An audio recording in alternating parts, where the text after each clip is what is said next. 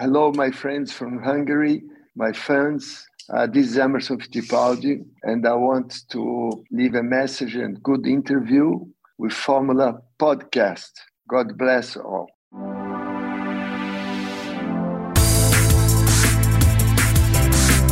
Formula Podcast, az autósport és formula magazin műsora. Futam összefoglalók, sztárvendégek, toplisták. Minden, ami F1 és autósport. Ha szeretnél hozzájárulni a műsor készítéséhez és fejlődéséhez, látogass el Patreon oldalunkra, amelynek címe www.patreon.com per Formula Podcast. A Formula Podcast virtuális stúdiójában Betlen Tamás, Gellérfi Gergő és Mészáros Sándor. A Golden Palace Göt Premium Apartmanház a főváros közvetlen közelében, varázslatos környezetben, luxus színvonalú apartmanjait és kiemelkedően széleskörű szolgáltatásait kínálja azok számára, akik tartalmas és biztonságos nyugdíjas éveket szeretnének megélni. További információ www.goldenpalacegöt.hu Műsorunk támogatója a tibormodel.com F1-es és utcai modellek óriási kínálatával. Mit jelent a világ egyik leghíresebb autóversenyzője számára a visszavonulás? Milyen érzés pont egyenlőséggel készülni a mindent eldöntő szezon záróra? 50 éve is hasonló volt a rivalizálás az élmenők között, mint napjainkban? Üdvözlünk minden autósport szurkolót, a Formula Podcast harmadik évadának 22. adását hallhatjátok. Köszöntöm kollégáimat, Geléfi Gergőt és Mészáros Sándort. Hello, sziasztok! A napsüssel rátok, sziasztok, üdvözöllek benneteket! Engem Betlen Tamásnak hívnak, és barátaimmal ezúttal egy interjút mutatunk nektek a legendás Emerson Fittipaldival. Meg kell, hogy mondjam, hogy aránylag sok időt kellett várnunk a legutóbbi nagyon fontos emberekkel készült interjúk sorában. Első kérdésem itt Sanyihoz irányul, hogy mi volt ennek a, a nagy szünetnek az oka, és, és kárpótele majd bennünket ez az anyag, amit most fogunk hallani. Nézd, felgyorsult az élet a Form 1-ben, mindenki rohan egyre kevesebb idő van arra, hogy ilyen leülős nagy anyagokat csináljunk. Ráadásul ez a, ez a mostani interjúnk, ez egyébként is hosszúra nyúlt, mire, mire eljutottunk idáig, hogy, hogy adásba kerül. Ezt a beszélgetést a tavalyi olasz nagydíjon kezdtem el szervezni Emerson Fittipaldival. Az évek során nagyon sokszor találkoztunk, nagyon sokszor beszélgettünk, mókáztunk, interjúztunk, mindent csináltunk már együtt, és akkor ott lecsaptam a lehetőségre, mert már régen találkoztunk, hogy akkor nagyon szeretnénk, hogyha ha csatlakozna hozzánk, annak apropóján, hogy, hogy ugye decemberben ünnepelte a 75. születésnapját. Szerettük volna azt, hogyha ez az interjú a születésnap apropóján jelenik meg. Nagyon szépen megbeszéltük, hogy akkor majd visszatérünk erre valamikor decemberben, ugye akkor volt a, a születésnap, épp az Abu Dhabi nagy versenynapján, és akkor novemberben elkezdtem hajkurászni, elkezdtem üzenetekkel, meg hívásokkal bombázni, ő viszont bombázott, hogy, hogy rendben, akkor, akkor majd Jeddában, amikor találkozunk Szaudarábiában, akkor ott megbeszéljük, hogy, hogy hogy legyen. Ott összefutottunk, megbeszéltük, hogy a következő héten találkozunk a Budabiban, a, a hotelban, ahol ő megszáll, és ott elkészül az interjú. Ebből természetesen mindenféle egyéb tevékenység miatt semmi nem lett. Majd a verseny hétvége során ismét megbeszéltük, hogy akkor napokon belül megoldjuk, abból sem lett semmi, mert nagyon besűrűsödött a programja. Majd végül az év elején ott volt egy kisebb szünet, amikor egyszer egy vasárnap este itthon ültem, nem tudom, este 9 óra környéke volt, és ő megcsörrent a telefonom, és ő hívott, hogy akkor itt lenne az alkalom, a következő csütörtökön ö, délelőtt 11-kor, hogyha ha az nekem megfelel, akkor le tudunk ülni, és meg tudjuk csinálni az interjút. Én mérhetetlenül boldog voltam, hogy nem felejtette el, és, és észben tartotta ezt, hogy számunkra ez nagyon fontos. Én azonnal riasztottam egyébként a vasárnap éjszakai órákban Gergőt, hogy ezt képzeld, hogy akkor jön, a, jön az EMO, meg tudjuk oldani. Majd eljött az a bizonyos nap, és itt ültem a megbeszélt időben, és semmi sem történt. Nem, nem oh. csatlakozott be a, a, a sessionbe Berzo Fittipaldi, csak egy, nem tudom, egy fél óra elteltével. Csak a sűrű kérések közepette, hogy elnyúlt neki egy videokonferenciája, azért csatlakozott későn. Na, ekkor elkészítettük az anyagot, fölvettük, aztán utána elindult a, a veszőfutás, mert hát ugye náluk is besűrűsödtek az események, elkezdődött a szezon, volt Covid, jöttünk, mentünk, mindenféle nehézség és nyavajánk volt, aztán, aztán most jött el az a pillanat, amikor úgy döntöttünk, hogy akkor, akkor eddig is ne tovább, és most elkészítjük ezt az interjút, úgyhogy körülményes, meg hosszúra nyúlt, de én azt gondolom, hogy akik velünk vannak a Formula Podcast Facebook csoportban, és adott esetben még témát is javasoltak, amikor decemberben feldobtuk a lehetőséget, hogy lehet kérdezni tőle, én úgy gondolom, hogy ők sem fognak csalódni, illetőleg azok sem, akik, akik hallgatnak bennünket, de még nem tagjai ennek a bizonyos csoportnak. Két kérdés ehhez a rövid monológhoz. Egyrészt, hogy amikor valaki egy ilyen nagyobb születésnapot ünnepel, mint Fittipaldi Abu Dhabiban, rendeznek bármilyen eseményt erre, vagy van valamilyen rendezvény, ahova, ahova meghívják a barátokat, ismerősöket? Erről tudsz valamit? A másik pedig Gergőhöz szól már, hogy soroljuk fel azért, hát ha valakinek van kedve visszahallgatni a, a legnevesebb Form 1 pilótákkal készült interjúink körében mi minden tartozik bele, mit érdemes kikeresni. Sanyi, előbb te. Nézd, én legjobb tudomásom szerint szervezett köszöntése nem volt Emerson Fittipaldinak. A McLarennél köszöntötték, illetőleg a szakma, ahol, ahol sikerült őt elcsípni azon a bizonyos napon az évadzáró vasárnapján, ott azért meghúzgáltuk a fülét neki. Tehát a, én például a rajtrácson, én például a verseny rajtrácsán, a rajt előtt néhány perccel akkor, akkor köszöntöttem születésnapját. És akkor ugye a másik kérdésre felelve, hát ugye Emerson Fittipaldi a világbajnokok közül sem az első, aki megszólal a Formula Podcastben, Nelson Piquet és Jacques Villeneuve volt már vendégünk, Villeneuve ugye egészen a podcast történetének elején, más Formula 1-es pilótákról, hát nyilván ki kell emelnünk Baumgartner Zsoltit, a, a, a második évad egyik, talán a harmadik adásában, amely azóta is az egyik leghallgatottabb adása a podcastünknek, de hát rajta kívül járt itt Járnó Trulli, járt itt Zsanalézi, Felipe Massa, Roman Grozsam, hogy itt a, a közelmúlt nagyjairól beszéljünk. Volt vendégünk Takuma Sato és Helio Castro Neves, mint friss Indi 500 győztes. Akkor ugye csapatfőnökök közül ott már Safnauer, Günther Steiner, a egykori csapatfőnök fejedelem Eddie Jordan járt a Formula Podcastben, sportvezetők közül itt volt Ross Brown, Stefano Domenicali, Herman Tilke, nyilván ő nem sportvezető, de valami hasonló pályapápa, mondjuk így, és hát ugye Brian Johnson is, mint a, a világ egyik leghíresebb autóbolondja. A rockisten. Szintén megfordult a Formula Podcastben, úgyhogy úgyhogy hát bőven van mit és kit visszahallgatni azok számára, akik akik most kedvet kapnak esetleg, hogy a korábbi interjúinkat is megfüleljék. De még mielőtt visszatekernek, keresgélnek a... De nem most csináljátok semmiképp. Ne. semmiképp. Javaslom, hogy ejtsél néhány szót Amazon Fittipaldiról is. Hát, ha akad olyan elvetemült forma egy rajongó, aki nem sokat tud róla, vagy nálunk kevesebbet.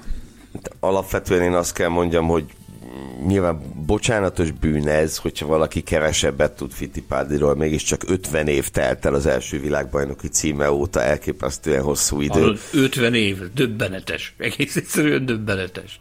Ugye azután az első világbajnoki cím után vagy azóta, amely elő minden idők legfiatalabb világbajnoka lett még 1972-ben. Anélkül, hogy az egész, az egész történeten végigmennénk, néhány sarokpontot emelnék csak ki. Egyrészt a, a karrier kezdetét írtam ki, hogy 20 esztendősen ő még otthon Brazíliában versenyzett egy Volkswagen Karmann Gia típusú autóval. és ugye ez követően kezdődött csak meg az ő Formula autós karrierje, ami egyébként nagyon gyorsan a, a, a Formula egyik vezetett, de csinált ő korábban sok mindent, eleinte motorral, motorcsónakkal és hidroplánnal is versenyzett, ő, valamint a testvére Wilson, Ö, aztán, ö, aztán a bátyjának, a testvérének volt egy ijesztő baleset, szerencsésen megúszta, de utána hagytak föl az ilyen őrületekkel, mint a hidroplán versenyzés. Hány hidroplán versenyző tudná felsorolni a több Most már kettőt. A két fittipádit. De, na jó, ezt majd azért tisztázzuk, hogy ez miben is merül ki hidroplánnal versenyezni. Hát ne, én nem tudom, de na mindegy. Milyen az, uh, amikor alulkormányzott egy hidroplán? Akkor baj van, én azt hiszem. Jaj. De komoly. Uh, és 1970, uh, tehát három évvel a Volkswagen Karmann Gia típusú személygépjárművel aratott sikerek után uh, Fittipaldi már a Formula 1-ben szerepelt, a Lotus biztosított neki bemutatkozási lehetőséget harmadik számú versenyzőként, akkoriban ugyanis még nem volt megkötve a gyártók keze azzal a szörnyű szabályal, hogy csak két autót indíthatnak, és a Lotus a harmadik ö, autóját szánta, ö, szánta neki, ö, amiből hát sajnálatos módon nagyon hamarosan egy vezérpilóta szerep lett, hiszen néhány nagy díjjal később Johan Rindt halálos balesetet szenvedett, Ö, aztán nem sokkal később az ő csapattársa lelépett a csapattól, és így gyakorlatilag az év végére Fittipaldi már a vezérpilótája volt a Lotusnak. Ö, a sors így hozta, hogy nagyon-nagyon gyorsan bele kellett nőni ebbe a szerepbe, és sikerült is belenőni ebbe a szerepbe, hiszen, hiszen kettő évvel később őt, őt világbajnokként ünnepelték. Aztán a következő szezon 73 volt egy fontos fordulópont, ahol nem nagyon nem nagyon működött a Lotus új fejlesztésű autója, így végül úgy szóval csak ezüstérmes lett Jackie Stewart mögött, majd átigazolt a McLarenhez, ahol a McLaren történetének első világbajnoka lett, és hát utána a karrierje pedig vett egy nagyon érdekes fordulatot, amiről az interjúban is külön ö, beszélni fog majd. Ez ugye a Koperszukár Fittipaldi ö, csapattal töltött idő, a családi ö, csapattal töltött hosszú idő. Erre esetleg majd térjünk vissza az adás végén, ha már meghallgattuk, hogy ő miket mondott erről. Tamás, mondd ki, légy szíves, azt, ami téged a leginkább foglalkoztatott Eberzol Fittipaldival kapcsolatban itt a műsor felvétele előtt.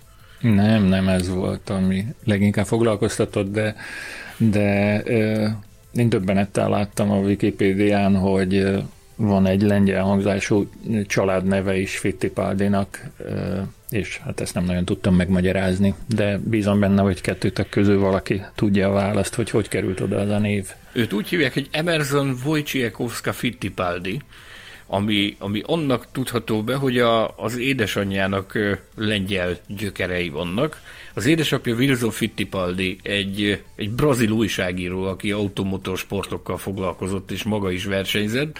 Az édesanyja pedig Józefa Wojciechowska, aki Szentpéterváról származó lengyel és orosz felmenőkkel rendelkező anyuka, és ha, ha tudomásom ha az információim helyesek, akkor, akkor mindketten versenyeztek hajdanában, danában. Tehát egy igazi versenyző klán sarja Emerson Wojciechowska Fittipaldi. Ha már Wikipédia, én is búvároltam kicsit, és én is találtam egy érdekességet szintén a nevével kapcsolatban, hogy az Emerson nevet pedig egy amerikai filozófus, bizonyos Ralph Waldo Emerson után kapta. Azt hiszem, ez se, ez se egy mindennapos dolog, hogy egy filozófusról nevezzenek el valakit. Milyen művei lehettek az úrnak, hogy, hogy eldöveztek róla egy gyermeket? Hát, nem Távoli tudom. Brazíliában. Belefogok, belefogok mászni a munkásságával, de ez lehet, hogy már csak az adás felvétel után. Mindenképpen kérünk egy visszajelzést majd a podcast csoportban de ezt tényleg ne várjuk meg, amíg kikeresed, ehelyett javaslom, hogy hallgassuk meg az interjú első részét, amelyben egyebek mellett majd arról is hallhatunk, mi a véleménye Amazon Fittipaldinak a 2021-es évad záron történt eseményekről.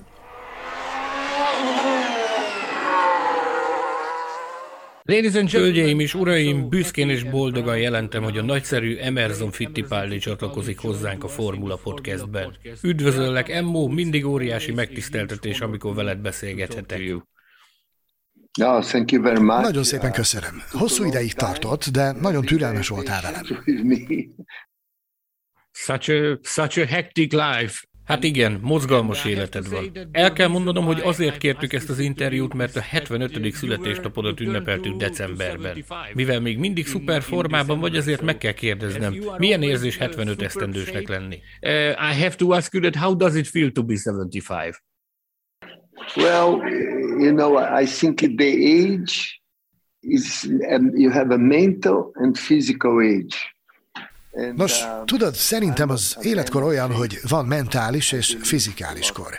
Jó magam hívő ember vagyok, nagyon hiszek Istenben, az egész életemben így volt. Ha olvastad a Bibliát, benne van, hogy mi emberek, a testünk, Isten templomai vagyunk, mert Isten teremtett bennünket. Amikor valahol előadást tartok, vagy a barátaimmal beszélgetek, mindig mondom, hogy éppen ezért nagyon kell vigyáznunk a testünkre. Szóval a testünk Isten teremtménye. A táplálkozásomra mindig nagyon odafigyeltem. Szerintem nagyon jók azok a gyakorlatok is, amiket nap mint nap végzek, annak érdekében, hogy a testem és az agyam teljesítménye a lehető legjobb maradjon. A korral együtt egy picit le is lassúz, de soha nem állhatsz le teljesen. Vegyük például azt a szót, hogy visszavonulás. Amikor az emberek azt mondják, hogy na, most már visszavonulok, amikor tényleg elkezded a visszavonulást, az olyan, mintha elkezdenél meghalni.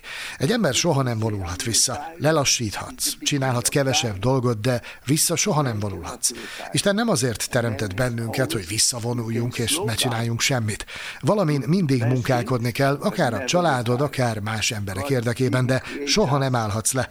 Ez a filozófiám.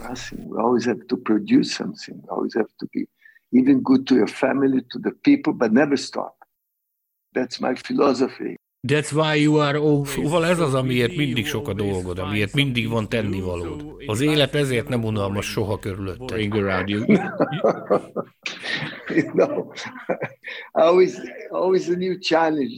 Mindig van egy új kihívás. Teljesen mindegy, hogy mit csinálsz, de mindig lehet találni egy új kihívást. Ez biztos, teljesen biztos. Tudod, az édesapám, akár csak te, újságíró volt, és imádta a versenyzést. Az édesanyám számtalanszor kérte tőle, visszavonulnál végre. Aztán, amikor végül nyugdíjba ment, két év alatt öregedett tizet. Amikor otthon volt, nem volt miről beszélnie. Nem volt már rádióműsora, nem volt már tévéműsora. Így a házban járkált begőzölve. Az agyára ment édesanyámnak. Azt kérdezgette, mit csinálsz ma? Mit fogunk csinálni? Well, look at my mother. What do we do today? What we, what's going to happen? Maybe this is the reason. Talán ez az oka annak, hogy a feleségem soha nem kéri tőlem, hogy hagyjam abba. Hiszen tudja, ha egy nap abba hagyom, az élete kész őrület lesz. Life would be bad. De akkor majd ki akar rúgni otthonról. That's it. want to kick you out. That's it. That's why I. That's why she always says that. Ez az. Ezért mondogatja egyfolytában, hogy drágám, a következő verseny ez lesz, ide mész, oda mész. Az élet már csak ilyen barátom. Na de ugye a születésnapod az utóbbi időszak legemlékezetesebb versenynapjára esett. Abu Dhabiban köszönhettünk téged, így az élet egy nagyon furcsa ajándékkal készült számodra. Egy olyan fináléval, amely tele volt érzelmekkel, és ezek az érzelmek még mindig nagyon erősek. Néhány hónap távlatából mi a véleményed arról, ami az Abu Dhabi nagy díjon történt? Grand Prix, what happened Ahogy arra rámutattál, ez egy nagy, egy igazi, óriási finálé volt. Very big finale. Hatalmas finálé. Incredible. Well, because I'm coming I, race 13 seasons IndyCar race. Hihetetlen. Nos, megvan a véleményem. Pláne, hogy jó magam 13 évet töltöttem az Indikárban, Amerikában. Fontos, hogy a közönség értse, minden a tévében is közvetített sport elsősorban egy show. A nézők, a rajongók számára. Ami történt, az véleményem szerint helyesen történt, mert a versenyigazgató a szabályokat a kereteken belül járt el. Alakulatot volna fordítva is, úgyhogy Max vezet, Louis megy a boxba, és később ezzel nyer. Senki nem számít számított arra, hogy Latifi összetöri a Williams-t, megtörtént. Ez pedig a show része, bármelyik sportban történhet ilyesmi.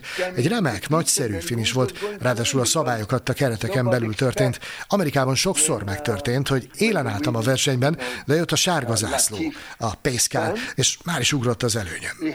Gyűlöltem, hiszen az ilyen helyzetre az fizet rá a leginkább, aki az élen áll, mert mindenki felzárkózik rád, és hogy aztán mi történik az újraindításnál, azt senki sem tudja.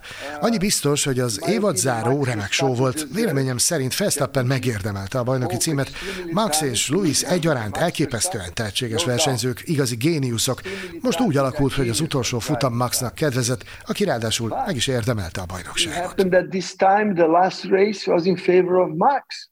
but Max deserved the world championship. That's my opinion. In the, if we have, szóval, ha a teljes képet nézzük, akkor véleményed szerint Max egy picit jobban megérdemelte a bajnoki címet, Louis, in your opinion. Yes, if you look at the whole year, he always leading many laps. P1, P1, P1, many laps. Igen, ha az egész évet nézzük, szinte végig az élen át. Sorban szállította az első helyeket. Ha Luis nyert volna, ő is megérdemelte volna, mert fantasztikus pilóta. Max tényleg rászorgálta a bajnoki címre, nem csupán azon múlt, hogy szerencsés volt az utolsó versenyen.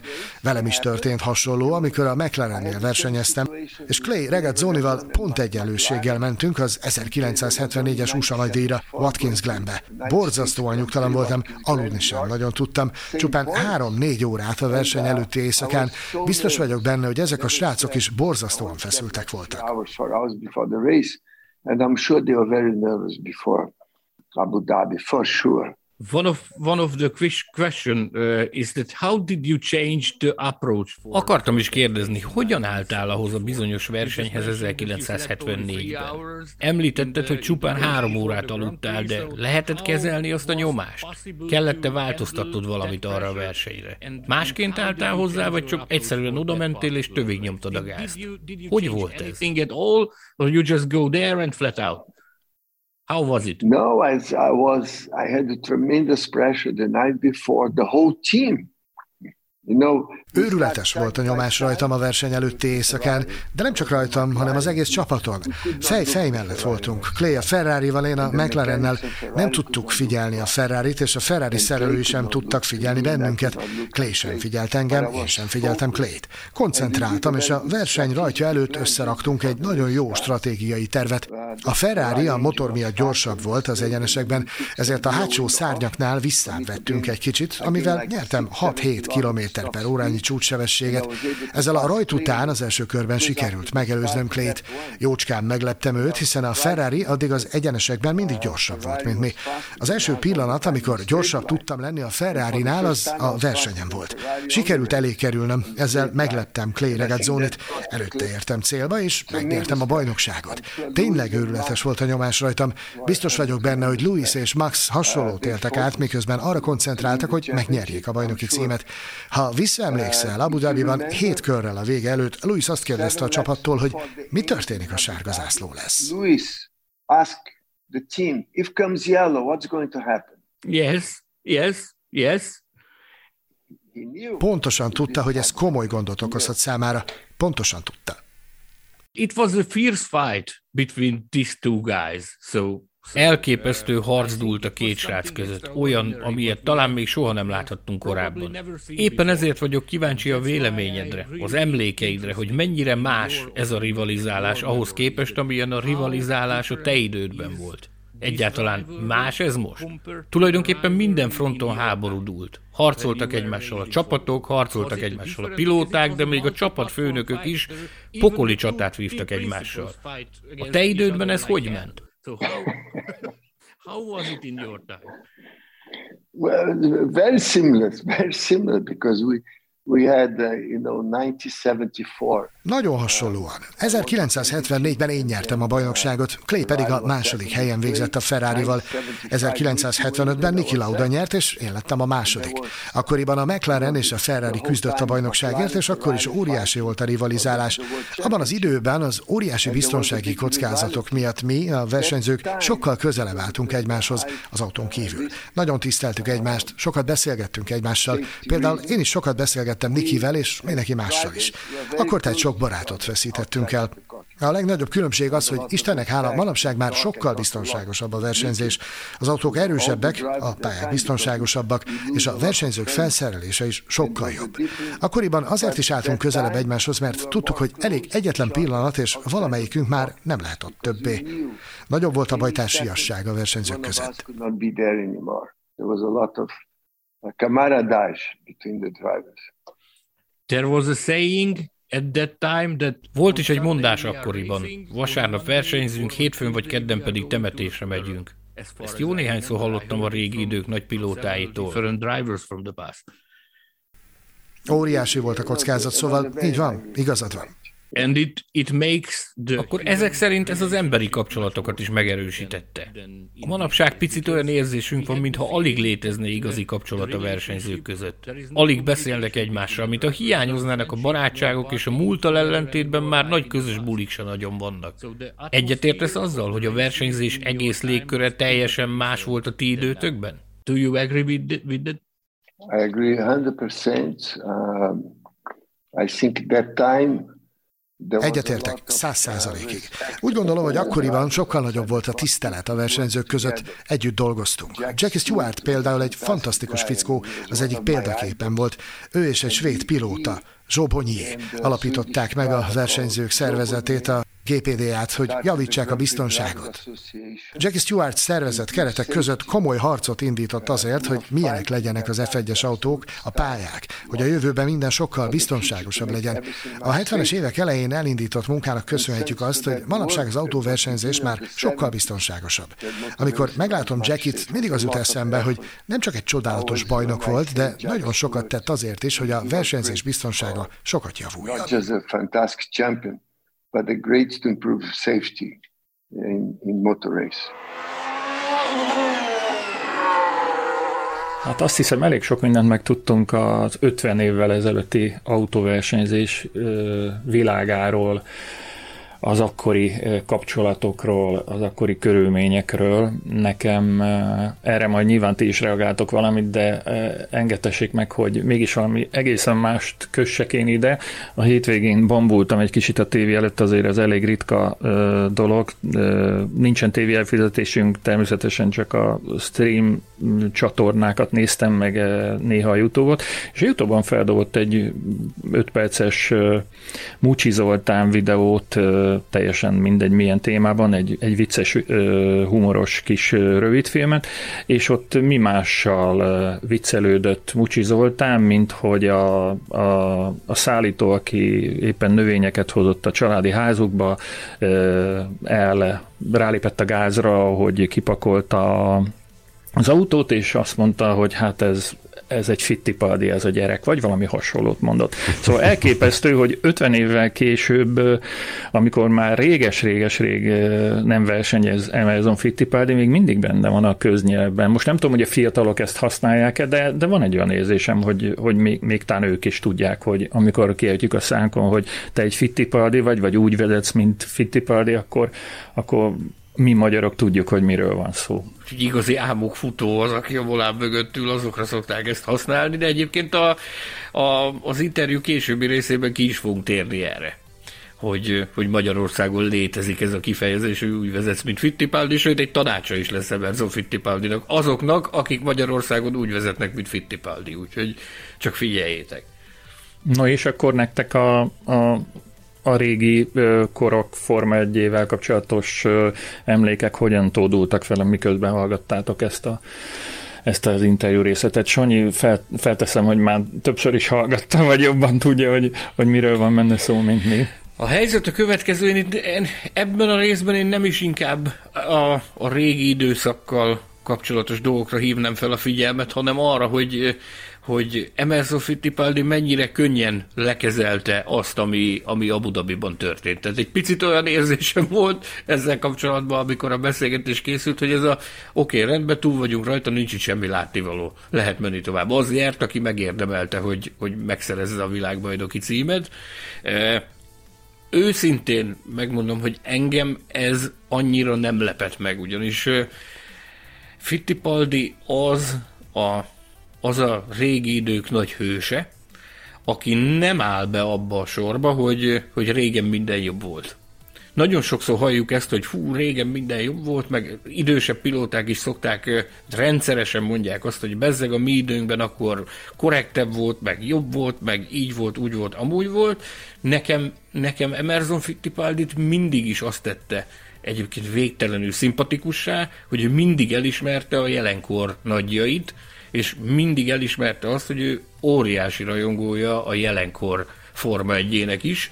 E, a, amit elmondott a a jelenkori e, nagyágyukról, azt szerintem tökéletesen alátámasztja ezt, illetőleg hát e, egy igazi szakmabeli, aki együtt él, együtt lélegzik a sporttal, ilyen hosszú ideje, mint amilyen hosszú ideje ő teszi ezt, ő sokkal egyszerűbben lekezelte az Abu Dhabiban történt dolgokat, mint, a, mint az átlag szurkoló. Nem, Gergő? De, de teljesen így láttam, meg egyébként ugye majd az interjú későbbi részében lesz még szó arról, hogy a mi lenne, ha jelenkor nagyágyúit visszaküldenénk a múltba, az is egy érdekes gondolat. De hát ami Abu Dhabit illeti, ö, igen, ebbe kicsit a nem is tudom, kicsit ezt a, ezt a régi idők fociát éreztem ebben a megszólásban, hogy ez történt, ez van, pont. Azért dőltek el a múltban is elképesztő körülmények között világbajnoki címek. Tényleg nem is tudom melyiket mondjam, tehát ugye ott volt 64, amikor az utolsó, utolsó másfél körben három különböző ember állt éppen bajnoki pozícióban vagy ott volt Sterling Mossnak a legendás megmozdulása, amikor saját magát fosztotta meg sportszerűségében a világbajnoki címtől, ugye azzal, hogy ő kiállt a, a, kizárt rivális mellett. Sok, sok ilyen, ilyen mozzanat volt az F1 történetében, amikor, amikor nem hétköznapi dolgo, módon dőlt el a VB, és nyilván Fittipaldi, aki végigélte nagyjából az összes világbajnokságnak az eldőlését, nem annyira ütközik meg az ilyesmin. Nem nagyon akadt fenn azon, ami, ami ott történt. Tehát itt mi a hajunk szállát tépkedtük hetekig, hónapokig a rajongókkal együtt, ezt sokkal-sokkal egyszerűbben lekezelte ezt a történetet, amiben nyilvánvalóan szerepet játszik az is, hogy rengeteg mindent látott már az élete meg a pályafutása során, sokkal-sokkal közelebbről, mint mi. Eljött a pillanat szerintetek, hogy elindítsuk az interjú második részét. Sanyi, mit fogunk benne hallani, hogyha úgy ítéled meg, hogy mehet? Az interjúnak ebben a részében mondhatjuk azt szerintem, hogy egy időutazáson fogunk részt venni. Visszaugrunk majd a, a Fittipaldi pályafutásának a legelejére, a Form 1 pályafutásának a legelejére, és tanúbizonyságát fogjuk kapni annak, hogy, hogy tulajdonképpen Emerson Fittipaldi legenda a legendák között. Picit olyan, mint egy időutazó, aki, aki itt maradt közöttünk azért, hogy a, a régi időknek a hírnöke legyen. Én azt gondolom, hogy ez a rész sem fog csalódást okozni senkinek. Sokszor kérdezitek tőlem, tőlünk, hogy miért szeretünk ö, ö, régi idők nagyjaival beszélgetni. Az interjúnak ez a része tökéletes példája lesz annak, hogy miért, mert amikor, amikor ezeket a, az idős embereket halljátok arról beszélni, hogy mi volt régen, annak valami olyan hangulata van, hogy az egészen elképesztő. Úgyhogy most ez következik. You just mentioned these names Lauda. Szóba kerültek ezek a nevek, mint Lauda, Stewart, de ott volt James Hunt, Jackie X, szóval tényleg óriási fickók ellen versenyeztél az évek során. Ki volt a legjobb ellenfél közülük? Melyikük volt a legjobb versenyző? Was the best competitor? you know, it's, it's a very difficult question to answer because I was lucky to race Tudod, ezt a kérdést nagyon nehéz megválaszolni, mert elég szerencsés is voltam, és sok éven át versenyezhettem hatalmas versenyzők ellen. Jackie Stewart biztosan a legjobbak egyike volt, már akkor is nagy névnek számított, amikor én megérkeztem. Mindig imádtam Jackie-vel csatázni, mert borzasztóan kemény volt, de soha nem hozott nehéz helyzetbe. Mindig az utolsó centiméterig tartott a harc, meg volt közöttünk a tisztelet. Voltak még nagy bajnokok, említetted ezeket a neveket, de ott volt például Carlos Reitman, vagy épp Jody Schechter. Nagyon sok tehetséges versenyző volt akkoriban a világ minden tájáról, akik magas színvonalat képviseltek. Említhetem Mario Andrettét is, akivel később Indianapolisban is versenyeztem. Sok nagy név volt akkoriban, igazi nagy bajnokok, például James Hunt is, akit mindenki ismer. Graham Hill az én generációm előtti korszak nagy alakja volt, de néhány évig ellene is versenyezhettem. Sajnos Bruce McLarennel nem volt alkalmam versenyezni, mert amikor kezdtem, röviden korábban történt a balesete, amelybe belehalt. Az előző generáció generáció tagjai közül versenyezhettem még Pedro Rodriguezzel, olyan világbajnokokkal, mint Danny Hume és Jack Brabham. Például, mielőtt megérkeztem, úgy hívtam őket, hogy a Formula 1 szörnyetegei. Jack Brabham, all these I call the monsters of Formula One Yes. before I arrived. Igen, ezt a szót akartam használni, de nem voltam elég bátor, hogy azt mondjam, a sportág legnagyobb szörnyetegeivel versenyeztél. Monsters of Formula One. Az was F1 szörnyetegei. Soha nem felejtem el, hogy az első nagy díjamon ott álltam a rajtrácson, Brands Hedge-ben. Megálltam a rajtrácson, láttam egy Lotus sziluettjét magam mellett, és egyszer csak ott állt Graham Hill. Az járt a fejemmel, hogy Brazíliából jöttem, csak egy éve vagyok Angliában, a Formula Fordból eljutottam a Forma 1-be, és a versenyt Graham Hill mellől kezdem. Azt mondtam magamnak, ha holnap meghalok, boldogan teszem, mert megvalósítottam az álmomat, eljutottam az F1-be.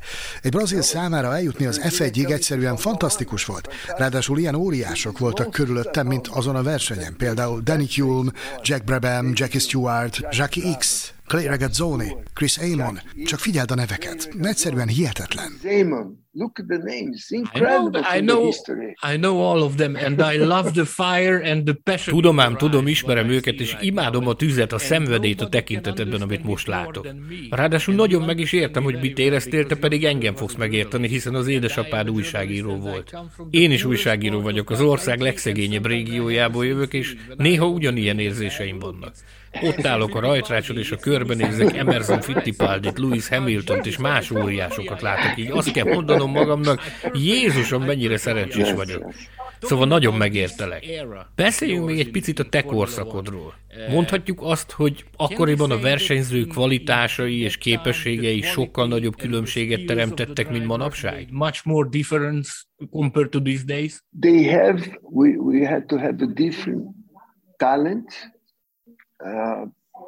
Nekünk másmilyen tehetségre volt szükségünk, mert minél jobban meg kellett értenünk, hogy mit csinál az autó, hogy aztán elmondhassuk a csapatmenedzsernek, a mérnököknek és a főszerelőnek az autóval kapcsolatos érzéseinket. Akkoriban nem volt telemetria, míg manapság tengernyi információ áll rendelkezésre elektronikus úton. Az én véleményem egyébként az, hogyha a jelenlegi időszak, vagy a korábbi időszakok bármelyik öt csúcspilótáját egy időgéppel visszaküldenénk a múltba, ott is roppant versenyképesek lennének. Ha a jelenlegi öt legjobbat visszaküldenénk a 70-es évekbe, az én időmbe, nagyon nehéz lenne legyőzni őket. El tudod képzelni, hogy mennyire gyors lenne Max Verstappen az én autómmal? Biztos, hogy Lewis Hamilton is borzalmasan gyors lenne. Max Verstappen drive fast my car. Lewis Hamilton drive very fast for sure.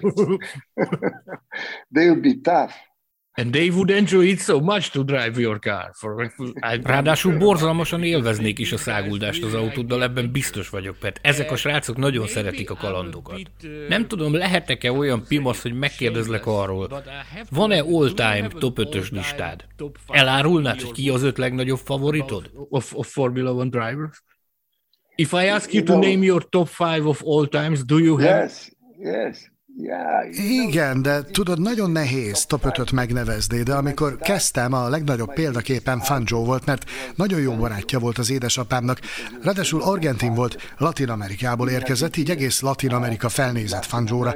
Számomra és minden latin amerikai számára egy fantasztikus idol volt. Ide sorolhatom Sterling Most, Jackie Stewartot. Nagyon sok óriási név van. Nem hiszem, hogy tudnék csak ötöt választani az F1 hosszú történetéből. Mint Brazil, ide sorolom Ayrton Sennát és Nelson Piquet. Rengeteg roppant tehetséges versenyző volt a történelemben, és ez nagyon jó a sport számára, mert az f ben mindig érkeznek új tehetségek. Nem számít, hogy milyenek a szabályok, van-e elektronika vagy nincs, meg kell birkózniuk az analitikával. Rengeteg elektronikus információ áll rendelkezésre, de így is nehéz a feladat. Mindig azt mondom, hogy amikor a verseny elkezdődik, vége a szarakodásnak. I always say when the flag drops, the bullshit stop. Very good saying. Nagyon jó mondás, tetszik, imádom. Nagyon jó. Very, very good. Because the driver is the only guy in control there. Mert a versenyző az, aki irányítja a dolgokat, megnyerheti, de el is veszítheti a versenyt. A tehetségnek továbbra is meg kell lennie. Szinte lehetetlen csupán ötöt kiválasztani, mert sokkal többen vannak a történelemben. Schumacher, gondolj bele, hihetetlen. Lewis Hamilton, Schumacher, tényleg, nagyon-nagyon sok név van. If I ask you to... Ha azt kérem, hogy nevezd meg az öt legnagyobb kedvencedet a mostani mezőnyből, az menne? Well, I'm sure Nos, abban biztos vagyok, hogy Max ott van, Louis Hamilton is. Lando Norris is roppant meggyőző, az is biztos. Hú, nem könnyű ez sem.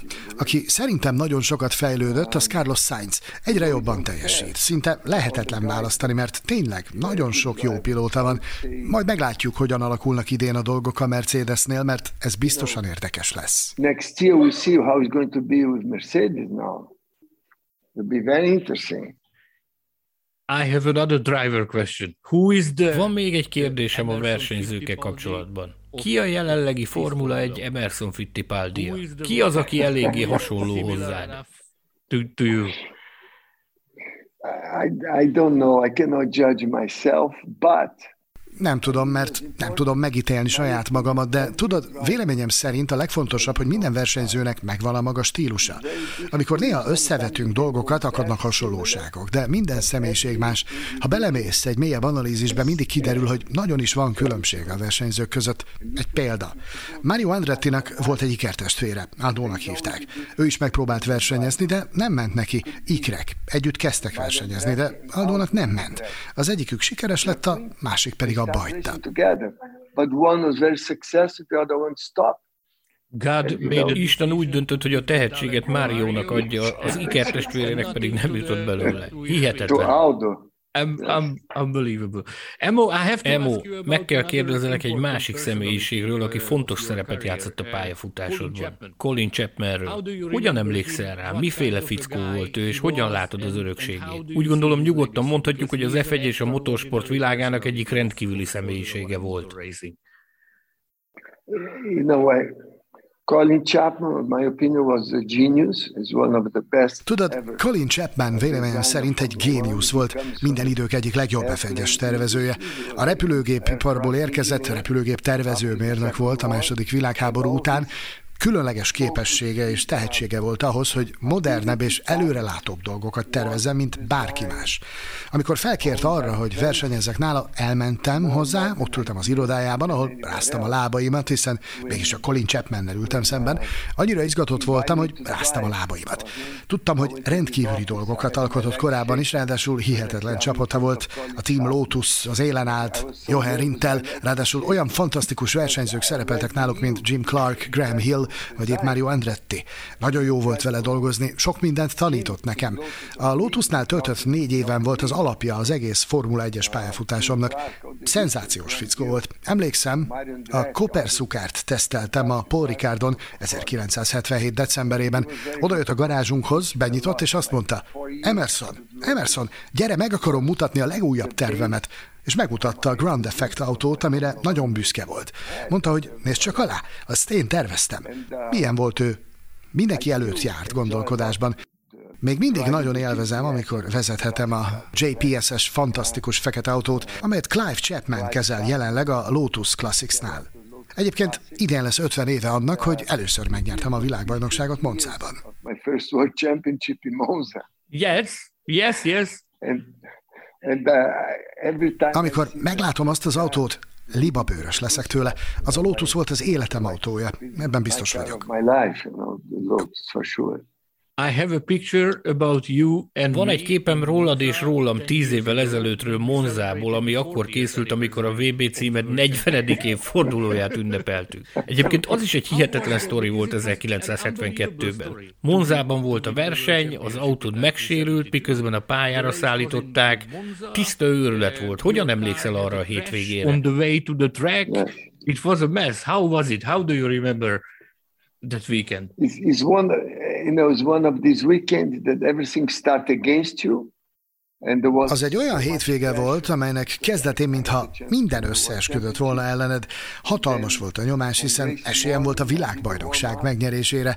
A versenynap reggelén részt vettem a bemelegítő edzésen, de szivárgott az üzemanyag a tankból. A főszerelő odajött hozzám a pitfallra, és azt mondta, Emerson, súlyos problémánk van, ki kell cserélnünk az üzemanyag tankot, ki kell pumpálnunk a benzint, be kell tennünk egy új tankot, de attól tartunk így sajnos nem hisszük, hogy részt tudsz venni a versenyen. Ilyen hír érkezett a verseny előtt? A Lotus motorhójában ülve töprengtem azon, hogy mit tehetek most, hogy ez nem rajtam múlik. Azt mondtam magamnak, ha el tudok rajtolni, elrajtolok, ha nem, akkor pedig majd a következő versenyen, Kanadában megpróbálom. Nem sokkal később, jó 20 perc múlva, Dennis a főszerelő, aki egyébként egy kiváló főszerelő volt, benyitott a motorhomba, és azt mondta, meg tudjuk oldani, Emerson, meg tudjuk oldani. Megoldották, de óriási volt a nyomás. Amikor elrajtoltam, tudtam, hogy a legjobb három között kell végeznem, de jó magam nyerni akartam, mert győzelemmel akartam bebiztosítani a világbajnoki címet. Ennél csodásabb dolog alig ha történhet egy versenyzővel.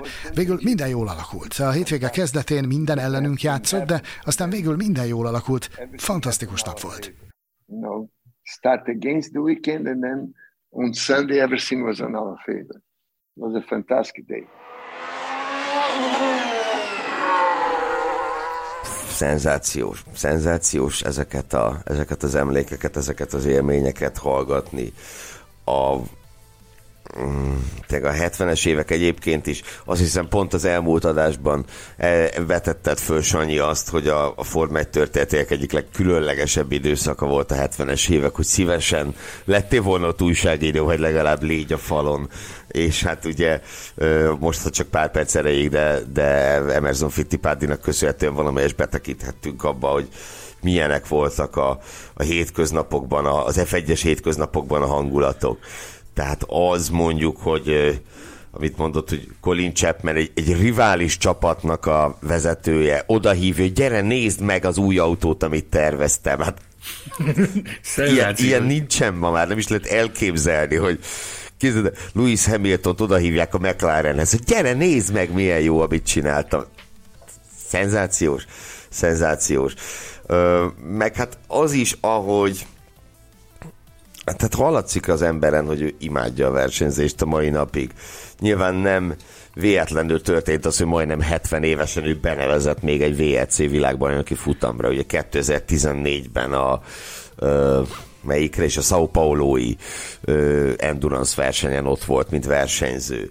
Meg is tudom, ugye terveztek egy Iker motoros Volkswagen bogarat a testvérével. Hát az is, micsoda dolog már. Ugye ez is annak, ez, ezekkel a megmozdulásokkal is azt támasztja alá, amit az interjú elején elmondott, hogy visszavonulni egyszerűen nem lehet. Valamivel mindig le kell foglalnod magad, és ő időről időre mindig gondoskodik e, arról, hogy tudjon valamivel bogarászni, hogy legyen neki elfoglaltsága. Ha éppen nem valami versenyzéssel kapcsolatos őrületet csinál, akkor éppen autót fabrikál, eh, ha nem autót fabrikál, akkor a Fiat menedzseli, akiről szintén fogunk hallani majd még tőle ebben, a, ebben az interjúban Emerson Juniorról, úgyhogy egy igazi örök mozgó emberről van szó. Én bevallom őszintén, hogy én mindig azzal szoktam szívni a vérét, hogy hogy nem, hogy 75 évesen, én már 50 évesen is nagyon elégedett leszek, hogyha annyi energiám lesz, mint amennyi neki van. Vagy hihetetlenül energikus emberről van szó. És hát ami meg a történelmi jelentőségét illeti Fittipaldinak, az is elképesztő. Tehát ugye nagyon sokáig ő volt a legfiatalabb világbajnok, ahogy mondtam, a McLaren első világbajnok ő volt, és hát az első igazán jelentős brazil versenyző is ő volt. Tehát egy hogy Brazília egy igazi, igazi Forma 1-es nemzet, a Forma egy nagy nemzeteinek egyike, és, és egy nemzet számára az úttörő az, az Emerson Fittipaldi volt, és megnyitotta ugye ő azt a, azt a sort, mondhatni, amely ö, amely sajnos most megszakadt átmenetileg, de nagyon sokáig ugye konstans volt nem csak a brazil jelenlét az F1-ben, hanem a futamgyőztes és futamot nyerni tudó brazilok jelenléte is az F1-ben. Az internet bugyrai szerint, de Gergő gondolom ezt fejből tudja, hogy 101 győzelmet szereztek a brazilok. Ugye itt megjelölte az interjúban uh, Fittipaldi uh, azokat a pilótákat, aki, akiket ő a top 5 uh, a Forma 1 történetének öt legjobb versenyzőjének tart, és uh, csodák csodája ebben is található kettő brazil nevezetesen Senna és, és Piqué. Egy pici benyomás, hogyha megengedsz nekem, amikor ez az interjú készült, tehát szerintem átjön hogy milyen tanácstalan volt azzal kapcsolatban, hogy kiket nevezzem meg. Tehát ez is azt mutatja, hogy mennyire elképesztő módon megéli a versenyzést, meg átéli a versenyzést, azt mondta, hogy lehetetlen kiválasztani ötöt a, a múltból is lehetetlen ötöt választani, meg a jelenkorból is lehetetlen ötöt kiválasztani. Azt mondta, hogy, hogy annyi jó pilóta volt a múltban is, meg annyi jó pilóta van jelenleg is, hogy egyszerűen nem lenne fair, hogyha, hogyha ha, ha megnevezde pontosan, exakt módon öt versenyző. Na most, bocsánat, ha kicsit elviccelem, de ugye az öt kedvenc Fittipádiát is megnevezhetnél lassan. Annyi van ugye, belőlük, igen. hiszen, és ezt viszont viccet félretéve emeljük, ugye négy ö, gyen szerepeltek, a Fittipádi család négy külön tagja szerepelt a Formula 1-ben, és ez, és ez abszolút rekord. Ugye vannak olyan családok, amelyeknek három, amelynek három tagja volt Forma 1-es pilóta, ugye immár a Schumacher család is, a Vilnövék, a Winkelhockék, tehát ilyenek többen vannak, de négyen ez teljesen unikális. Hogy néz ki a családfa? Erről van egy, van egy gyors áttekintésed? Fú, hát ezt föl kellett volna rajzolnom, amit nem tettem meg. Ugye az első két Fittipaldi a Forma 1 ugye először volt Emerson, és utána pedig a testvére, a testvére Wilson, akivel aztán együtt működtették a Koper Fittipaldit.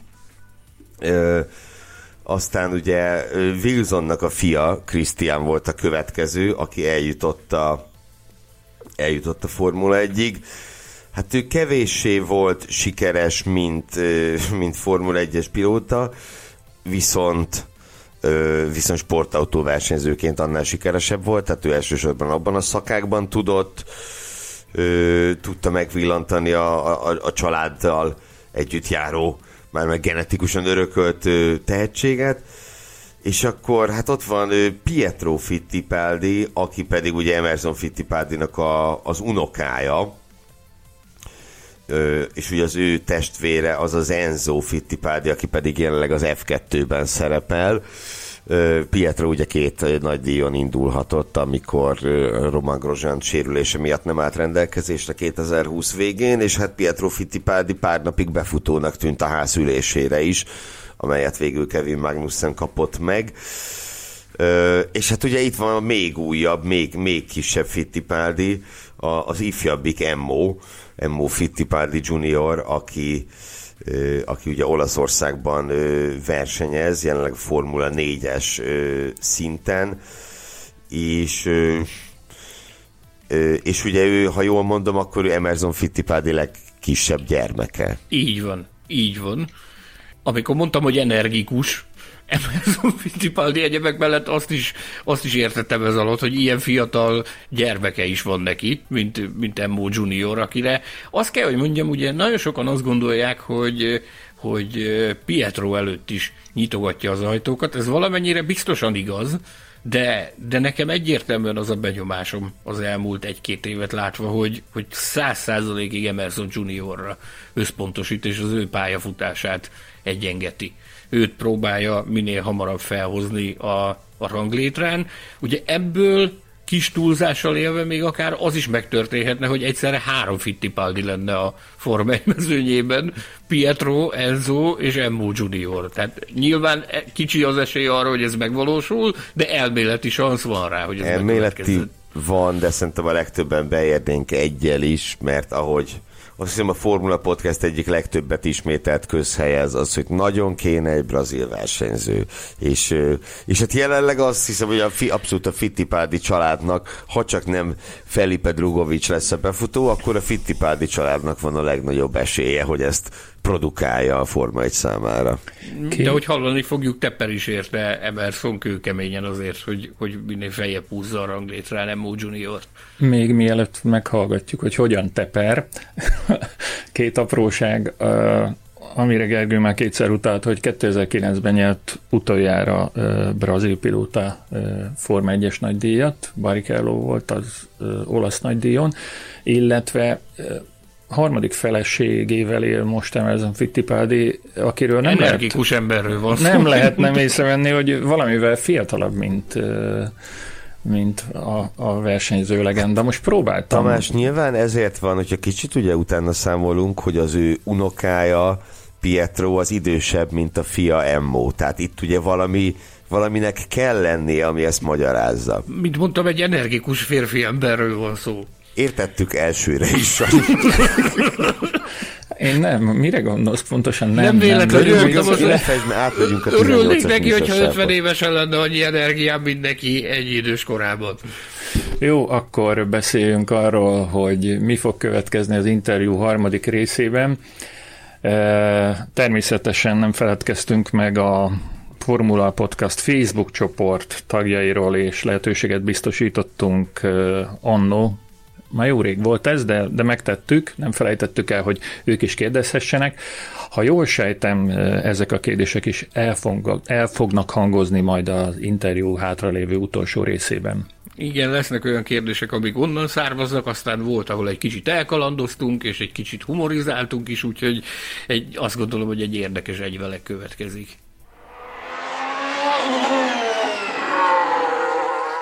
It's time to ask a few fun questions, because they will cut my throat. Azt hiszem itt az ideje néhány rajongói kérdésnek. Elvágják a torkomat, ha nem teszek fel néhányat ezek közül. Kezdjük. Tudod-e, hogy az 1970-es évek óta van nálunk Magyarországon egy mondás, amely szerint úgy vezetsz, mint Fittipaldi? Do you know that there is a saying in our country that you drive like Fittipaldi since the 70s? I, I want to thank Szeretnék köszönetet mondani a magyar barátaimnak. Fantasztikus dolog tudni erről. Ugyanakkor remélem, hogy amikor úgy vezetnek, mint Fittipaldi, nem okoznak balesetet. Kérlek benneteket. Köszönöm, ez fantasztikus. Köszönöm. Egy újabb kérdés. Milyen volt a nyomás 1970-ben, amikor egyik napról a másikra a Lotus első számú pilótája lettél Jochen Rindt tragikus halálát követően? Hogyan kezelted ezt? Hogyan emlékszel erre az egész helyzetre? Uh, was was a very tough situation. Nagyon nehéz helyzet volt, hiszen az még csak a negyedik nagy díjam volt. Borzasztó volt. Aznap a hotelben együtt reggeliztünk Johannel, aki három órával később már nem volt többé.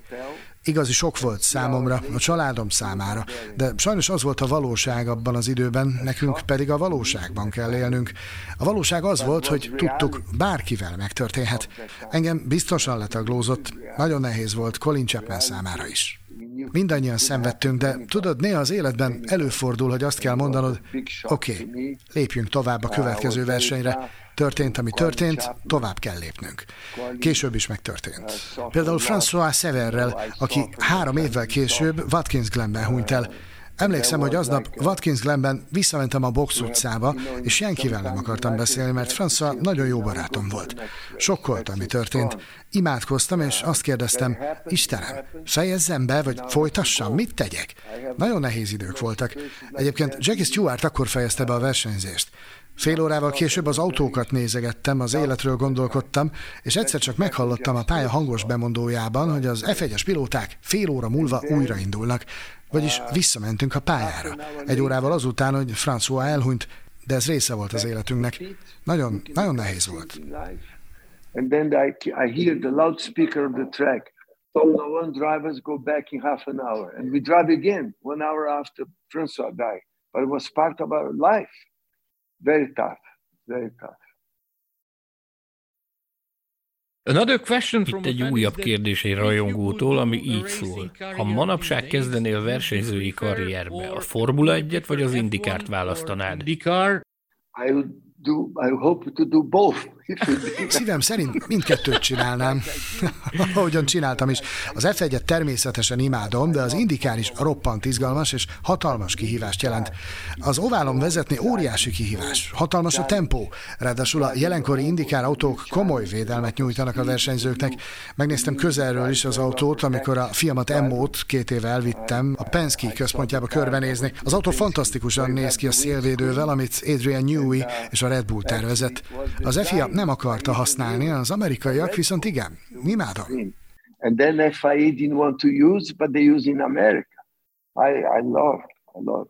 Another question. Ez is egy rajongói kérdés. Van-e autógyűjteményed? Melyik a kedvenc utcai autód? Favorite road car. Well, I have, I have uh, Van három koperszukárom és két indikárom. Az egyik 89-ből, a másik 93-ból. Van néhány pészkárom is, mert imádom az amerikai izomautókat. Van egy régi Cadillacem, V8-as, amilyen az édesapámnak is volt sok évvel ezelőtt. Van egy Camaro, egy Pontiacom, de hogy mivel járok a közúton? Ez egy jó kérdés. Itt Európában a szűk utakon, Olaszországban élek, néhány hónapja egy nagyon mókás autóval, az új Toyota Yaris-szal járok, amelyből a VRC autót is építették. Nagyjából 300 lóerős, és amikor hozom, viszem Emmót itt Olaszországban a tesztekre, versenyekre, nagyon élvezem a vezetést. Van egy Mercedesem és hosszabb utakra, annak fényében választok autót, hogy hova megyünk. Egyébként én magam is dolgozom egy új hiperautó, a Fittipaldi építésén. Building, and I'm building, I'm building a new hypercar. Really? Voloban. Fittipaldi Yes. Igen, néhány hónap múlva fogjuk bejelenteni. Tudod, mindig az volt az álmom, hogy megépítsem a saját autómat. Amikor Brazíliában elkezdtem versenyezni, saját építésű gokártal indultam, és indítottunk egy gokártgyárat is. Később Formula V autókat gyártottunk, a prototípust a testvéremmel együtt építettük, majd volt saját F1-es csapatunk is. Emlékez, azt mondtam a beszélgetés elején, hogy egy ember soha nem állhat le. Ennek jegyében én most autót építek. What is, what is the background? Mi a háttere ennek? Együttműködsz valamelyik autógyárral, vagy saját gyárat hívsz életre? Lehet tudni egy csipetnyi extrát erről? Extra about it? Yes, sure. Igen, persze. Három éve a Genfi autószalonon bemutattunk egy DF7-es típusjelű tanulmányautót, de aztán meggondoltam magam, és úgy döntöttem, hogy legyen inkább elektromos, teljesen elektromos hajtású. Hamarosan bejelentjük a részleteket, mást most nem is mondhatok, azt leszámítva, hogy roppant izgalmas autó lesz. Car. Most izgatottá tettél, de nem csak engem, hanem szerintem a magyar rajongókat is. Annak ellenére is, hogy véletlenül soha nem lesz annyi pénzünk, hogy vegyünk egy ilyen autót. Az biztos, hogy az autó rajongói leszünk. Koperszukár lesz a neve? Koperszukár? No, be Nem, Fittipaldi lesz. Fittipaldi car. Fittipaldi, oké. Fittipaldi, oké. Okay. Csak próbáltam viccelni, mert az egyik hallgatói kérdésünk így szól. A Koperszukár Fittipaldi miért nem működött? Ha a McLarennél vagy valamelyik másik top csapatnál maradtál volna, véleményed szerint hány további VB címet nyerhettél volna? Everyone in your opinion. Well, first it was a decision between Először is a döntést a testvéremmel és az édesapámmal hoztuk meg arról, hogy elindítjuk a saját f csapatunkat. Az akkor elképzelhető legjobb csapatot sikerült összehozni, hiszen a fiatal Adrian Newey volt a tervezőnk, Harvey Postlethwaite volt a technikai igazgatónk, Peter Vora csapatmenedzser, Keke Rosberg volt a csapattársam. Mindenünk megvolt. Júliusban az akkori főszponzorom, a Skoll sörgyár felhívott, és jelezték, hogy Emerson, úgy döntöttünk, hogy nem akarjuk folytatni az F1-ben jövőre. Akkor Brazíliában képtelen voltam új szponzort találni, szóval volt egy F1-es csapatunk, amely maga tervezte, építette és működtette az autót, volt egy remek eredményünk is, 1978-ban ugyanis második lettem a brazil nagy díjon, ami Brazíliában akkora dolog volt, mint ha megnyertem volna a versenyt, két évvel később pedig több pontunk volt, mint a Ferrari-nak és a McLarennek. And the, and the McLaren with one car. There was, we still had some good results. Very good. And how many... Mégis, szerinted hány VB-t nyertél volna valamelyik top csapattal, ha nem ezt az utat választod? Wouldn't choose that way at that time. I I cannot say, but there was very Nem tudom megmondani. Azt viszont igen, hogy szerencsés voltam, és Isten megadta a lehetőséget, hogy elmenjek Amerikába, az Indikárba. Ha maradtam volna az F1-ben, nem mentem volna Amerikába, nem lett volna két ilyen karrierem. Azt szoktam mondani erre, fogalmam sincs, hogy tudtam volna még világbajnokságot nyerni. Szerintem ezt képtelenség megmondani. doesn't win motor race. If I would go, if I, I don't know how many, if I could win another championship, it's impossible to answer. Because I just uh, heard a nice story from Daniele Audetto. Uh, not so long ago. Hallottam egy sztorit Daniele Audettótól nem is olyan régen. Egy interjúban azt mondta, hogy amikor a Lauda baleset történt a Nürburgringen 1976-ban, Enzo Ferrari azonnal arra utasította, hogy szerződtesse Emerson Fittipaldit és ültessen téged a Ferrari-ba. A válaszod erre az volt, hogy ez lehetetlen, mert el vagy kötelezve a Cooper szukárhoz. Megbántad, hogy soha nem versenyeztél a Ferrari-nál? Regret it that you, you, never, you, you didn't race for Ferrari? I always had the dream to drive Ferrari, and twice I had the opportunity. Mindig álmodoztam arról, hogy egyszer majd a Ferrari-nál versenyezhetek, és kétszer volt is erre esélyem. Amikor az történt, szerződésem volt, a Cooper szukár az, amit a testvéremmel, a családommal kötöttem, itt tényleg nem tudtam felbontani azt. Ha van egy kötelezettséged, akkor van egy kötelezettséged. Amikor Daniele megkeresett a kommendatore ajánlatával, azt mondtam neki, hogy köszönöm, de sajnos nem fogadhatom el. Aztán jött Niki csodája, hiszen szeptemberben már vissza is tért. Így nem is nagyon lett volna értelme oda menni. Ezen még a Commendatore Enzo Ferrari is nagyon meglepődött. Niki hihetetlen pilóta, hihetetlen bajnok és hihetetlen személyiség volt. Commendatore Ferrari, Enzo Ferrari for sure. Nick was incredible driver, incredible champion, incredible person. But we have Legalább van sanszunk arra, hogy egy Fittipaldi Ferrari-val versenyezzen, hiszen a fiad, ifjabb Emerson az F1 felé tart. To, to Formula One. Tell me. Megtörténhet. I'm, I'm, I'm, áruld el, mi a helyzet vele? Hogyan fejlődik mostanában a versenyzésben, és milyen kilátásai vannak a jövőre nézve az ifjabb Emersonnak? Future prospects of Emerson Jr. He, he did very well last year on the Danish Championship. Nagyon jól szerepelt tavaly a Dán bajnokságban, ahol a második helyen végzett futamokat nyert. Pol pozíciókat szerzett és szinte minden hétvégén a dobogon állt. Nagyon egyenletes teljesítményt nyújtott. Idén az olasz Formula 4-es bajnokságban fog versenyezni, ahol tanulhat, ugyanis ez a legerősebb ilyen bajnokság a világon.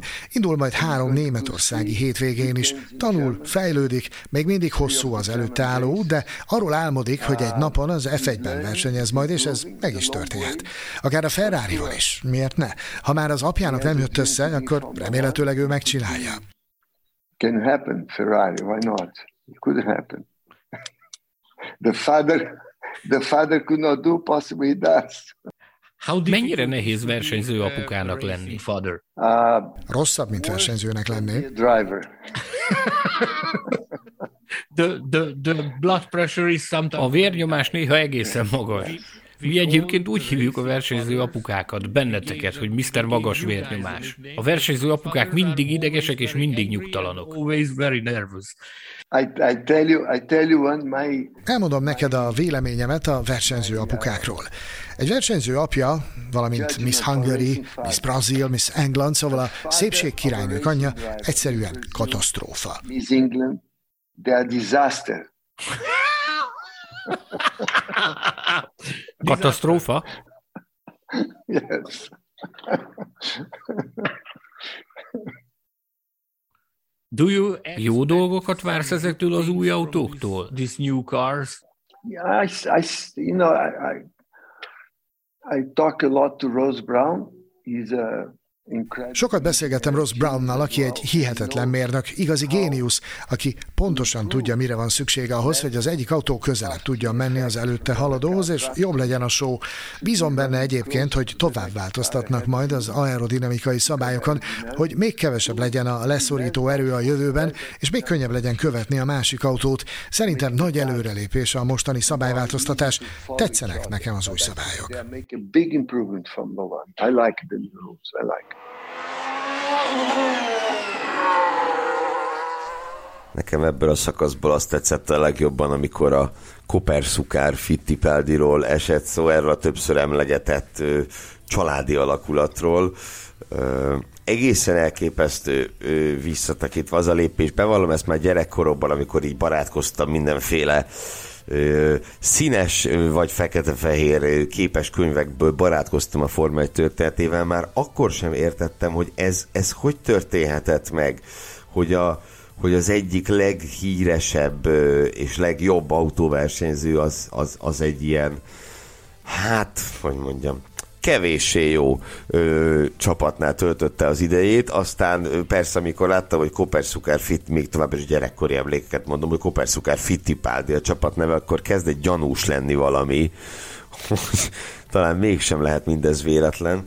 Ö, de szóval a, a mai szemmel is, is, is, is elképesztő az hogy, az, hogy ő ezt meglépte a Forma egy ö, legmagasabban tagsát versenyzőinek egyikeként, ugye akkor emelkedett föl Niki Lauda csillaga, de hát mégiscsak Fittipaldi volt a kétszeres világbajnok, tehát abszolút ő volt a, az első számú versenyző, és ö, hát de döbbenetes a mai napig, hogy, hogy ő ezt bevállalta. És nagyon érdekes az viszont, ahogy ő, ahogy ő ezt kontextusba helyezte itt a beszélgetésben, hogy hogy valószínűleg nem lett volna belőle kétszeres Indi 500 győztes, illetve indikár bajnok, ha nincs ez a fejezet a karrierjében. Tehát a karrierje egészét nézve, meg azt nézve, hogy ő az F1-en túl is nagyon nagyot tudott alkotni, ahhoz lehet, hogy kellett ez a, ez a bukott projekt, ami a, az F1-es karrierjét hát idő előtt így vakvágányra rakta. Gondolj bele, hogy ez a csapat ugye Brazíliában székelt, tízezer kilométerre a, a, a, a Forma 1 a szilícium völgyétől, az Egyesült Királyságtól. Onnan működtették ezt a történetet, úgyhogy olyan nevek eh, fordultak meg náluk, mint amiket, mint amiket ő maga is felsorolt. Tehát Adrian Newey ott kezdte a pályafutását tervezőként. Engem ez, megmondom neked őszintén, hogy olvastam róla korábban, de amikor ez a beszélgetés közben szóba került, én bennem ez belém hasított, hogy te atya úristen hogy Adrian Newey ott kezdte a pályafutását. Ott volt Harvey Postlethwaite, versenyzett, ott Keke Rosberg. Micsoda nevek voltak ezek abban, a, abban az időben. Kicsit olyan, bocs, kicsit olyan ez a csapat, ahol egyébként szintén megfordult Adrian Newey, mint a Beatrice ház, ahol ugyanígy Adrian Newey, Ross Brown, Ellen Jones, Patrick Tambay, tehát ott volt egy ilyen izé, szupergárda, és semmi sem lett belőle. Így van. Szürreális, hogy ilyen emberek voltak ott, és semmi nem ült belőle. Ugyanakkor, ami még érdekes, az az, hogy nekem az volt a benyomásom a beszélgetés során, hogy, hogy Ugyan elismeri Emmo azt, hogy ez egy zsákutca volt, és egy kudarc volt, és megtalálta a pozitívumot benne, hogy ez eredményezte azt, hogy ő elment Amerikába versenyezni, ahol szintén világra szóló sikereket ért, hogy alapvetően azért csuklóból rámutat azokra a pozitívumokra, meg azokra a mérföldkövekre, amik, amik miatt azt mondja, hogy valójában mégsem volt ez akkor a zsákutca, meg akkor a kudarc ez a, ez a csapat. Nem? Hát most miben, miben mérjük a kudarcot? Tehát nyilván ahhoz képest, hogy, hogy előtte két világbajnok is találónál versenyzett, ahhoz képest mindenképpen visszalépés, de persze az, hogy dobogóra állhatott Brazíliában, az, hogy hát jó, ugye írja, hogy 80-ban a csapat több pontot szerzett, mint a Ferrari, de ugye mondjuk minden idők legrosszabb ferrari szerzett több pontot. Tehát csak azt mondom, hogy kell egy megfelelő átnyalás ahhoz, hogy... De gondolj bele ebbe a kalandba, tehát te megfogod a, a, a sógorodat, megfogod az egyik testvéredet, megfogod mondjuk a Tamást, engem biztos, hogy kihagynál belőle, meg szerintem meg is érdemelném, csak akkor elkezdenél Szegeden össze, összegründolni egy, egy Form 1 csapatot is. Szerződtetnél egy olyan tervezőt, aki később... Krist, kristálycukor Gellérfi F1 Igen, egy, egy, ilyet, egy, ilyet, egy ilyet összegründolnál, valami fillért biztos csak keresné vele, mert ha, ha, ha nem keresné vele, akkor valószínűleg nem csinálnád. És akkor utána visszatekintesz ennyi év távlatából, cirka 50 év távlatából, akkor persze, hogy azt mondja az ember, hogy atya úristen, micsoda kaland volt ez. Jósült el, mert hogy ugye Amerikában kötött ki, ahol meg tényleg világra szóló sikereket érte. Nekem az a rész tetszett, ahol arról beszél, hogy Toyota yaris viszi különböző versenyekre a fiát, és azért így megint bevillant ez a nem vagy te egy Fittipaldi, egy mész az olasz autópályán, látod, hogy ott poroszkáltad egy nyugdíjasnak kinéző bácsi mellette egy gyerekkel, és, és, nem tudom, mondjuk belemegy egy előzésbe, és te meg ott vagy mögötte egy, nem, mit mondjak, mondok, egy BMW-t, és villogsz rá, és miközben próbált kikerülni, mondod neki, hogy mit képzelsz magadról, nem vagy te egy Fittipaldi, de... És, de aztán... és közben meg tényleg. És közben tényleg. Elképesztő. Ez a, ez a szólás amúgy, bocs, hogy még egyszer szóboldom, csak közben rábukkantam, hogy van egy külön szócikk a Wikipédián a, a, a popkultúrában elterjedt a magyar nyelven elterjedt fittipaldizásról, és ő azzal magyarázzák, hogy nyilván a 70-es években, amikor elkezdődött a tévés közvetítése a, a, a Forma 1 Magyarországon, akkor éppen ő a csúcson volt, és nyilván így így vonult be a köznyelvbe, meg a köztudatba, és azóta se felejtjük, azóta se tudjuk elfelejteni ezt a dolgot. Én azon hát, is jót kacagtam annak idején, amikor készült az interjú egyébként, ahogy a, a versenyző apukai létet sommázta Emerson, Tehát sokszor szoktunk itt kacagni a műsorban is, meg egymás között is te is szoktad mondani, hogy a, a, a gokartos apukák a, a legveszélyesebbek. Tehát, hogy a versenyző apuka az egy, az egy külön kaszt. És milyen jól rámutatott arra, hogy, hogy, hogy megvan ennek a másik oldala is, a, a szépségkirálynő anyukák. Tehát, hogy ez, ez körülbelül egy azon szintet képviselnek, úgyhogy én ezt, ezt imádtam. Szenzációs poén volt.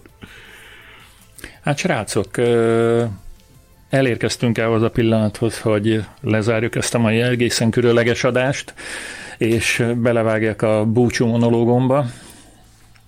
Kell-e még valamit hozzátenni ez a fantasztikus interjúhoz, azon túl, hogy még egyszer köszönjük Sanyinak, hogy, hogy összehozta, és nem lehet mondani, hogy, hogy éppen nagyon sok ideje van ezekben a napokban sem, de mégis, mégis összeraktuk ezt két futamértékelő és, és egyéb adások között. Én annyira szeretném fölhívni a figyelmet, hogyha élveztétek ezt az adást, akkor az előzőt is mindenképpen hallgassátok meg ahol egy izgalmas beszélgetést hallhattok az első magyar újságíróval, aki 100 F1-es nagydíjon vett részt. Valami különös oknál fogva most is itt van velünk ez az ember, szóval hallgassátok meg azt is szeretettel, és hogyha még mindig van egy kis időtök az imolai futamig, akkor, akkor az előző futamértékelőnkkel felidézhetitek, hogy mi történt Ausztráliában, amit különösen akkor ajánlunk, hogyha esetleg a szundikálást választottátok azon a vasárnap reggelen, amit én a magam részéről max maximálisan meg tudnék érteni. Szóval hajrá az előző adásainkat is hallgassátok vissza, és találkozunk majd a futamértékelőben, pontosabban velem nem. Ö, ennyi kulisszatitkot még hadd mondjak el, hogy itt több mint száz 70 adás után magára hagyom Sanyit. Ugye volt már egy adás, amit mindketten kihagytunk. Ahol Amikor Tamás... kirúgott bennünket a Tamás a stúdióból, és a Magyar Nagydíj szervezésében, az első Magyar Nagydíj szervezésében meghatározó szerepet játszó embereket hívta össze egy kerekasztal beszélgetésre, ami szerint véleményem szerint felejthetetlenre sikeredett, úgyhogy minőségi cserét hajtott végre, de, de, de igen, most először azt állítod, hogy hiányozni fogsz, aztán tudod, ilyenkor szokott az lenni, hogy mégsem hiányzik az ember, mert valahogy mégis oda sorolja a szél a, a virtuális stúdióba, úgyhogy meglátjuk, hogy hogy lesz. Na most az a helyzet, hogy minden statisztikák tudója egyedül azt nem tudja, hogy hány, hányadik adásnál tartunk, mert hogy ez a 166. adás volt, te 175 említettél, nem Gergő az imént? Vissza tudjuk hallgatni, nem probléma. Hát, Na, most meg. Utána számolt, most teljesen igazad van. Ó, már megint, na, ez ma már ma a második. Már egyszer. Igen, igen, igen. Uh, ne számoljuk ki, hogy ki hányszor hiányzott, mert félek, hogy én alul maradnék ebben a, hát a nemes küzden. Ezt a listát te vezetnéd, ez biztos. Minden esetre akár együtt, akár külön-külön, de közös akarattal kinyilváníthatjuk, hogy rettentő hálásak vagyunk, hogy ezúttal is a 166. adás alkalmával is velünk tartottatok. Kedves hallgatók, kérünk benneteket, hogy mindenkinek ajánljátok továbbra is ezt a műsort, ezt a podcastot, amit Spotify-on és a többi netes lejátszófelületen, például YouTube-on is meg tudtok hallgatni. Javasoljuk még, hogy csatlakozzatok a Formula Podcast Facebook csoporthoz, mert ott rettentő különleges lehetőségekhez juttok, exkluzív információkhoz, vagy akár kérdezhettek Amazon Fittipalditól is, mint ahogy azt az imént hallhattátok. Sőt, nem utolsó sorban bennünket is megkérdezhettek, akár egy komment vagy kérdés formájában, ha pedig valaki nem szereti a közösségi hálót, akkor azt javasoljuk, hogy e-mailen tegye fel a kérdését a podcastkukacformula.hu e-mail címen, ígérjük, hogy válaszolunk. Még egy kötelező mondat, ha bárhol szóba kerülünk, használjátok kérlek benneteket a Formula Hu Podcast hashtaget, mert az mindannyiunknak nagyon jó. Imádom, amikor, imádom, amikor olyan posztokat találok. Ugye én azért, hát azt nem mondom, hogy én vagyok a legaktívabb a közösségi felületeken, de, de Mesandor azonosító alatt megtaláltok a Twitteren, az Instagramon és még a Facebookon is, de én kifejezetten imádom, amikor, amikor találok Formula Hu podcast hashtaget, és egyre többször van ilyen. Fontos még tudni, hogy létezik egy Patreon oldal, amit uh, alkalmasint meglátogathattok. Az utóbbi néhány hétben úgy tűnt számunkra, hogy, hogy újabb támogatók tűntek fel, hogy pontosan mit és hogyan kell ott tenni, azt egy mondatban biztos olyan mondja nekünk Gergő, mert ő ezt nagyon jól össze tudja foglalni. Rendkívül. Ugye www.patreon.com per Formula Podcast weboldalon megtaláljátok a mikrotámogatási rendszerünket, amelynek segítségével kisebb, közepesebb vagy éppen nagyobb havi rendszerességű hozzájárulásokkal segíthetitek a munkánkat, a Formula Podcast előállításának a költségeit, és, és hogyha ellátogattok erre az említett weboldalra, amelynek a címét az adás elején és végén is halljátok, akkor, akkor meglátjátok, hogy milyen támogatási csomagjaink vannak. És hogyha ezt megteszitek, akár csak annyit, hogy megnézitek a Patreon oldalunkat, akkor nagyon hálásak leszünk érte. Köszi! Javasoljuk még, hogy hallgassátok MotoGP-s testvérpodcastunkat, Balog Tamás vezérletével ők is rendíthetetlenül készítgetik a újabbnál újabb adásokat, és ugye a MotoGP-ben is azért bőséggel zajlanak az események, szinte hasonlatosan a, a Forma egy legújabb korszakához nagyon különleges történések jönnek egymás után versenyről versenyre. A testvérpodcast neve Formula Motocast, és azt is tudnatok kell, hogy elég komoly csatát vívunk velük a mm, Facebook csoportjaink követői számát illetően.